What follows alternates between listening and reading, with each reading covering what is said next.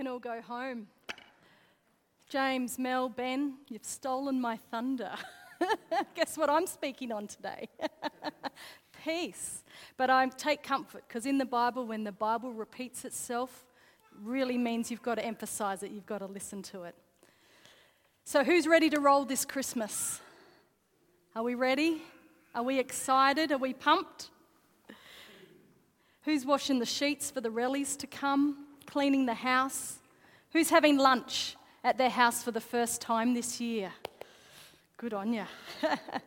All that baking. Is anyone getting a little stressed out?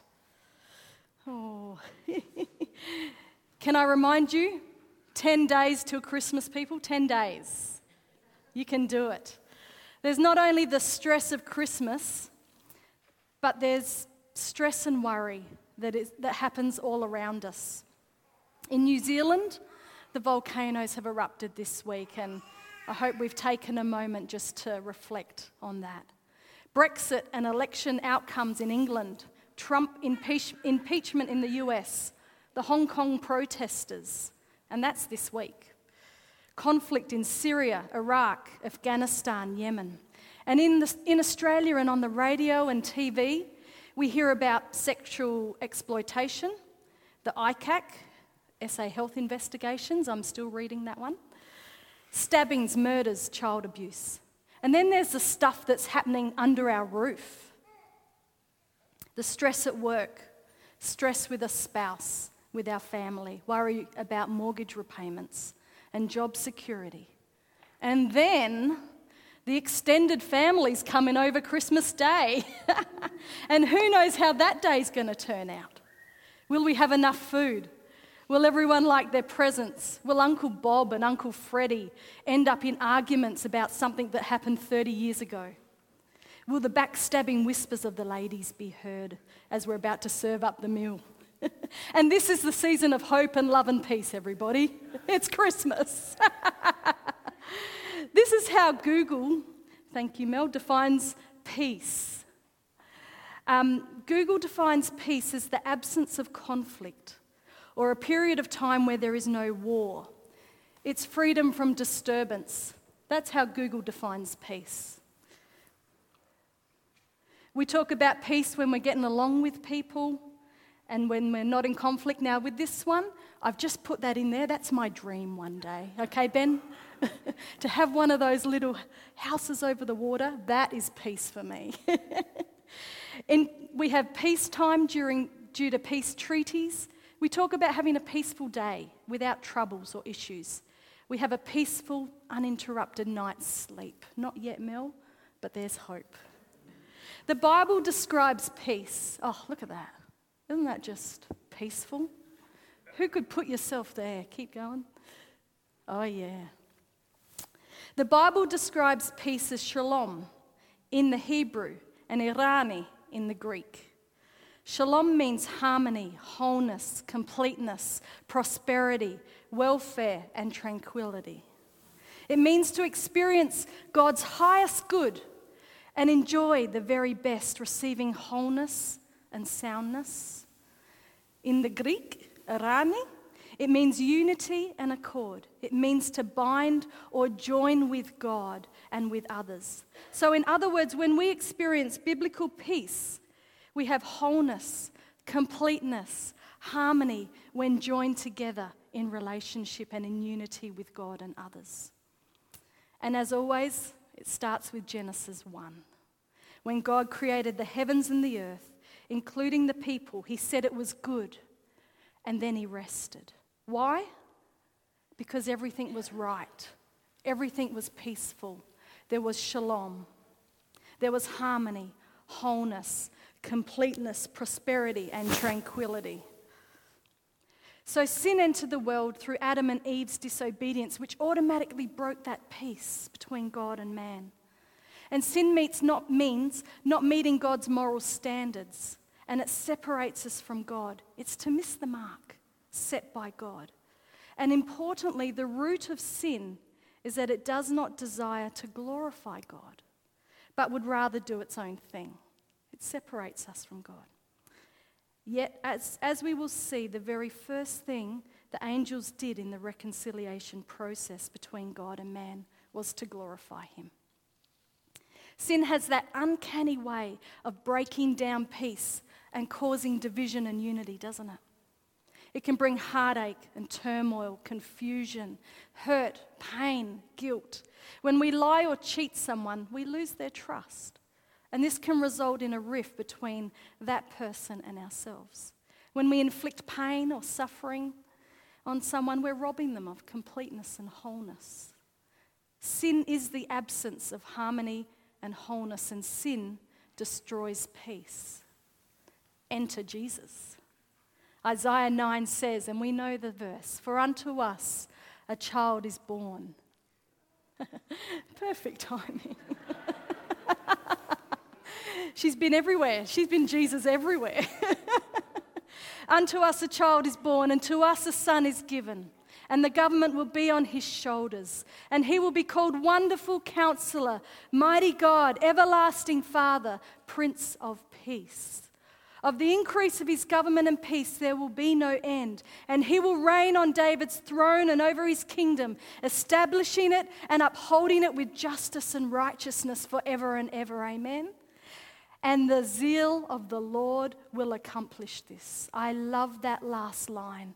The zeal of the Lord will accomplish this.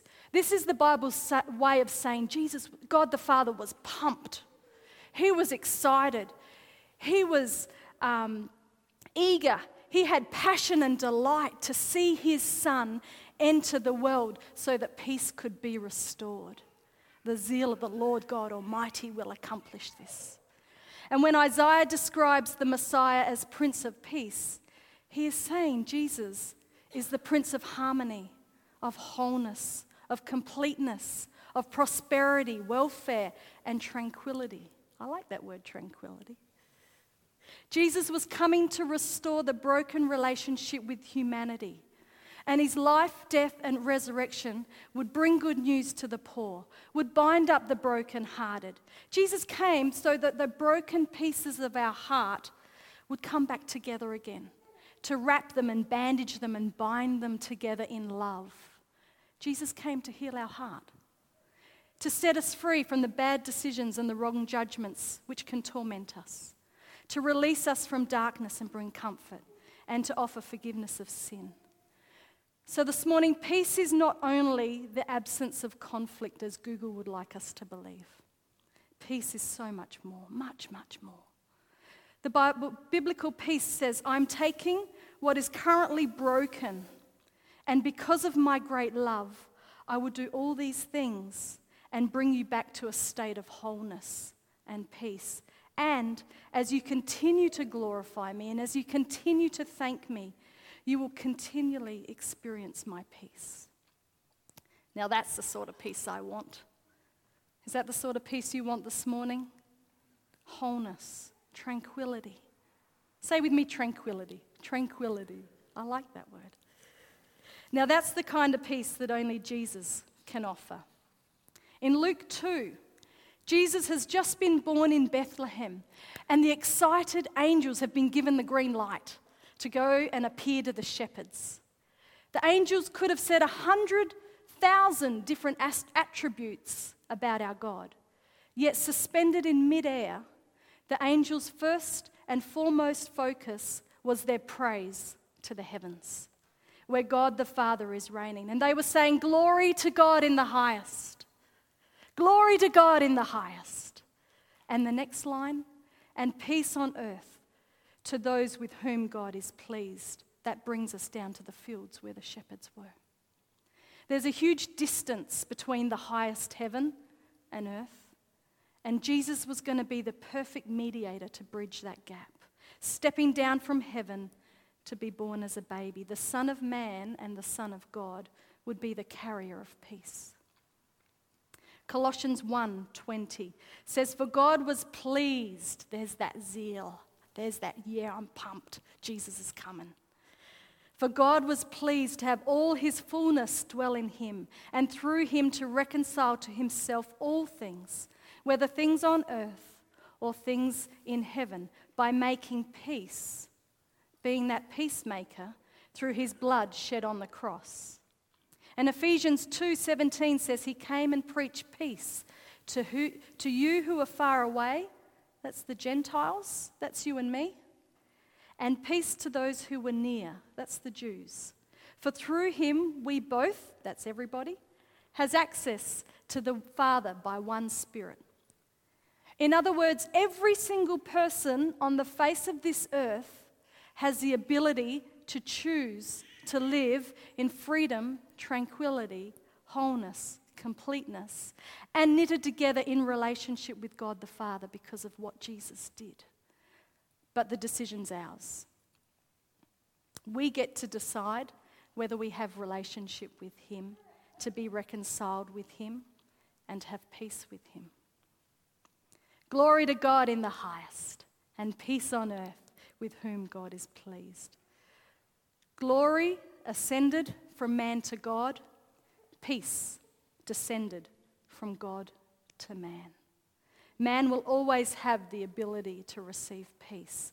That was Jesus' entire mission and purpose on life. And this promise is for those who put their faith and trust in God, who choose to glorify Him. God offers true peace to the whole world, but only His people receive it and enjoy it forever. What kind of peace do you want this morning? This peace that's available to everyone? I want to take a moment and just reflect and consider our relationship with God. Have we received the peace that the angels are singing about? Or is there something that might be hindering our ability to be at peace with God? Maybe you're not feeling peace in your life and you need Jesus to come and fix that brokenness, hopelessness, emptiness by inviting Jesus into your heart and making him your Lord and Master of your life. Can I tell you, if you do, that will be the best decision you have ever made. To know that Jesus loves you so much and that he died that you might have peace and harmony, purpose and hope. If you want to experience that kind of peace this morning, Pastor Ben or I would love to chat with you after the service.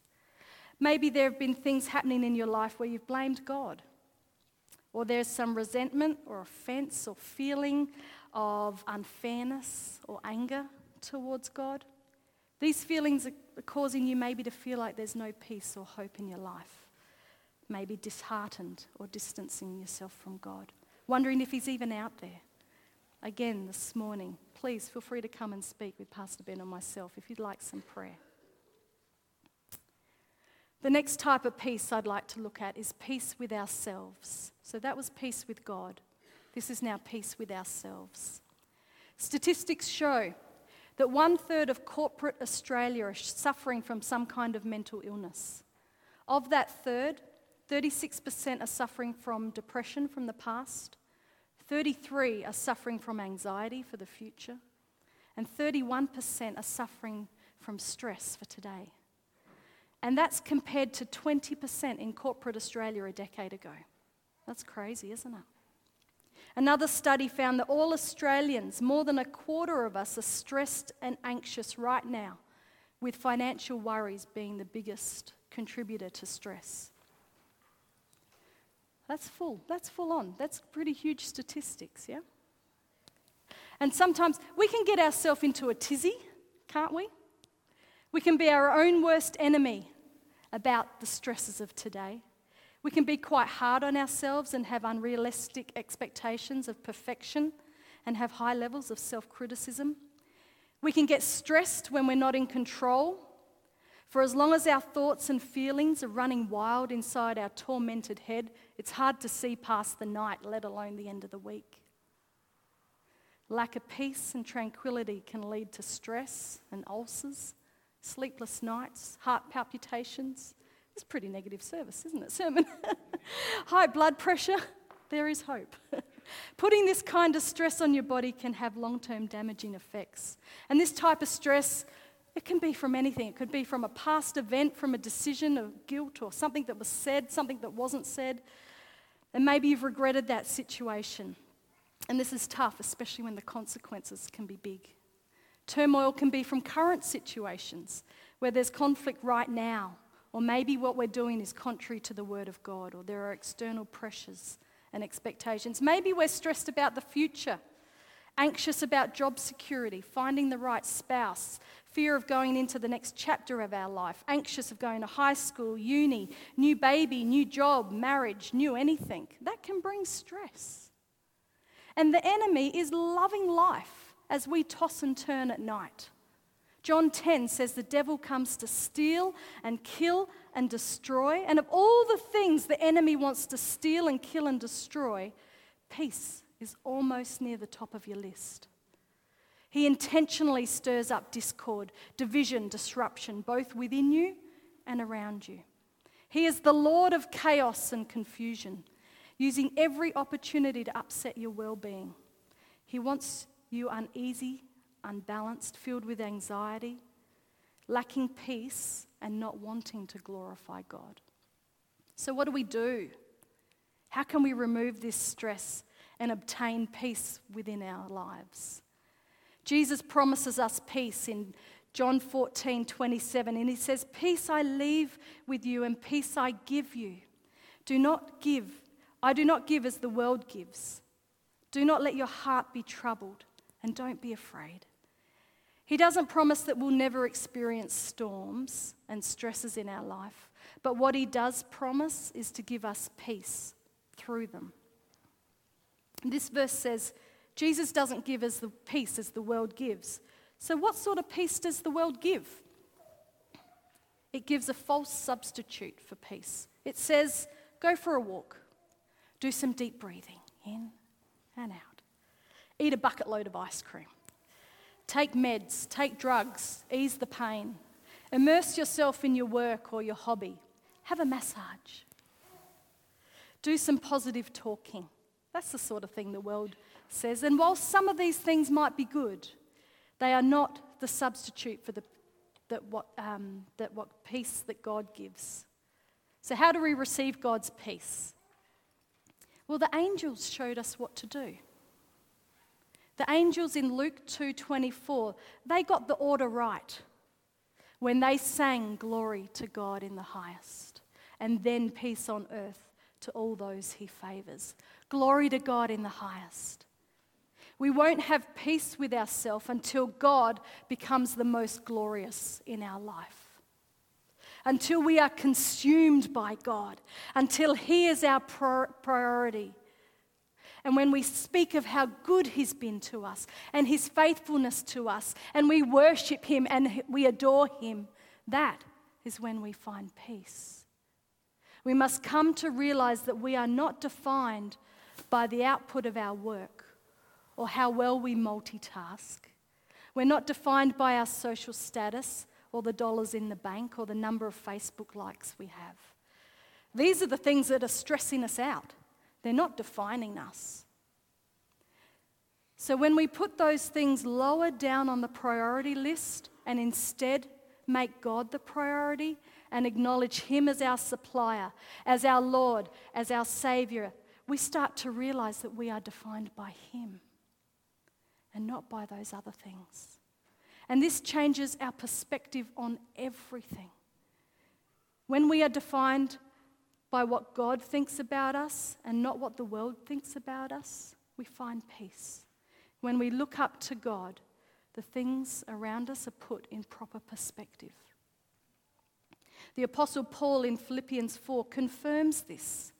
He confirms what the angels are saying, and he gives us practical advice on how to handle our stress and mess and bring us back to peace with ourselves. Paul says, Rejoice in the Lord always. I will say it again, rejoice. Let your gentleness be evident to all. The Lord is near. Do not be anxious about anything, but in everything by prayer and petition, present your requests to God. And the peace of God, which transcends all understanding, will guide Guard your hearts and minds in Christ Jesus. The first thing we need to do is rejoice and don't stop. Paul repeats himself here. He is emphasizing the point.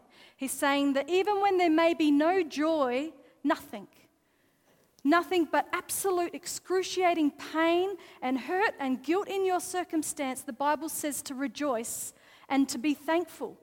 That sounds so contradictory. Like I'm telling you, that's an absolute killer. How can I rejoice and celebrate when I'm feeling like this? I don't know about you. You guys might have it down pat, but I'm not good with that. I'm sure we all have our negative, we've all experienced our negative minds getting the better of us, where our mind strays out of control. And we very quickly start thinking about bad things. We automatically think the worst that can happen. We, this sends our thoughts into suspicion, insecurities, um, spiraling downwards real fast. We can become paranoid and overreactive pretty quickly. We can overanalyze things and blow things out of proportion. Have, have any of us ever experienced that before, or is that just me? Our negative minds get the better of us sometimes. But the antidote to this is to train our mind to think positively by focusing on the goodness of God and to rejoice. What Paul is saying is that as we rejoice, we are stepping out in faith. We are trusting God. Our words and our head is saying that despite what is happening all around me, Jesus is Lord. Jesus is in, control. Jesus is sovereign. Jesus is the prize. Jesus knows and Jesus cares and he understands. And this is faith in action, despite the situation, despite what is happening to me, I'm going to rejoice. And as we rejoice, God slowly changes our mindset. And it's turning our minds away from ourselves and onto God. It's thinking of God's goodness, His grace, and forgiveness towards us. It's speaking life into our situation because our words have power. It's reminding us that Jesus has come to bind up the brokenhearted, to put the pieces of our heart back together. This is the process that we are bringing glory to God. We are singing with the angels at this time as we rejoice through what is happening. We are saying, Glory to God in the highest. I don't know what's going on around me, it's getting out of control, but glory to God in the highest. Our situation may not have changed. You know, you still might not have that job. There might still be that relationship that's not fixed up. There might be that sickness and that brokenness around you, but you know that God is in control and that His promises says He has a plan and a future and a hope for our life. Amen? And that is what you stand firm on. And we can do this by being grateful for what He has done in our life. Sit down this afternoon, write a list of all the things that you are thankful for to God. Praise Him when you get out of bed in the morning, when you're feeling worried, in the middle of the night when you can't sleep. Praise Him, pray. Sing to him. Let those first words that come out of your mouth in the morning be glory to God despite my situation. That is faith. That is trusting God. Ask God for a verse or a song that you can hang on to while you're going through this situation. I've had so many stories where I've asked God for a scripture in my life and He's placed one, one on my heart and it has just got me through. It has got me through. And then I can remember that verse and it can be a landmark of where God was faithful to me in that time. He was faithful to me in that time. He was faithful to me in that time. So now in this situation, guess what? He's going to be faithful again. We need that. The second thing Paul asks us to do is to let our gentleness be evident to all. We need to ask God to help us be gracious to those around us. I know that when I don't have peace with myself, I can get a little bit cranky with Ben and the kids. And I think the Apostle Paul knew that too. so he says, Be gentle. Don't go around blaming others getting mad at everyone else because you're feeling all anxious and worried. Hold your tongue. Show kindness. Ask God for gentleness and peace and calmness. And remember, don't be too hard on yourself. We need to forgive ourselves. If we ask God for forgiveness, 1 John 1 9 promises that He is faithful to forgive. If God can forgive us, we should be able to forgive, us, forgive ourselves. Otherwise, we're not trusting in God, are we? Thirdly, Paul says we must talk to God and don't give up talking to God. Ask God for help. Explain to Him that He's just got to come into this situation and something supernatural just has to occur. We need His comfort, we need His peace. And as we come to God with our prayer and with our thanks, as we rejoice and be gentle, do you know what? Peace comes. This is where the peace of God meets us. This is the peace that transcends all understanding. Because logically, right now, everything should be screaming and crazy, and I should be anxious and worried, and yet I find peace. That's the transcends all understanding bit. As we put our trust in God, this exercises our faith, and He promises us peace, which guards our hearts from bitterness and guards our minds from negativity. Dwell on these things, journal them, talk to others about them. Sorry, after we've prayed, we give it over to God, and the onus is back on us. That passage in Philippians, it goes on to say, after He will guard our hearts, is that we've got to think about whatever is true, whatever is noble, whatever is right, whatever is pure, whatever is lovely, whatever is admirable. If anything is excellent or praiseworthy, think about these things. It's all part of the same text because we've been anxious. And God says, as you step out in faith and you put your trust in me, we have to change our mindset. And our mindset now needs to dwell on those positive things on the good, on the noble, on the true, on the admirable. So dwell on those things. Journal them, talk to others about them, allow your mind to remember what we have seen as true and pure and lovely. Allow our minds to be reprogrammed from what is anxious and crazy to what is love and pure. And if this means changing the channel, turning off the radio, stop meeting that friend, then do it. The passage goes on to say in Philippians 4 whatever you have learnt or received or heard from me in our time of prayer, put it into practice, and the God of peace will be with you. That's a promise. That's a promise this morning. See, it's not about our circumstances being peaceful without the absence of conflict, but it's about finding peace despite our circumstances. This is the type of peace that can only come through God. He is the God of the highest heaven, and He must be glorified. And lastly, peace with others. Romans 12, verse 18 says, if it is possible, as far as it depends on you, as far as it depends on you, live at peace with everybody. This is the peace that we have the least control over. We have control over our relationship with God. We have control over peace with ourselves.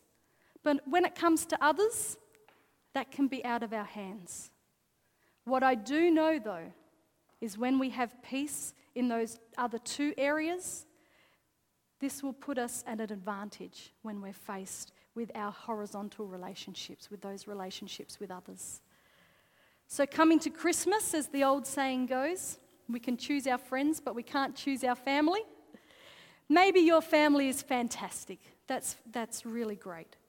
There might be others here who are going to have to walk through the front door of that relative's house on Christmas Day and you're just going to have to hold your breath and put on a brave face because you're not sure what's going to happen.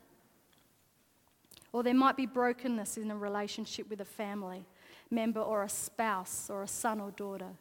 Maybe there's been a breakdown of communication with a colleague at work.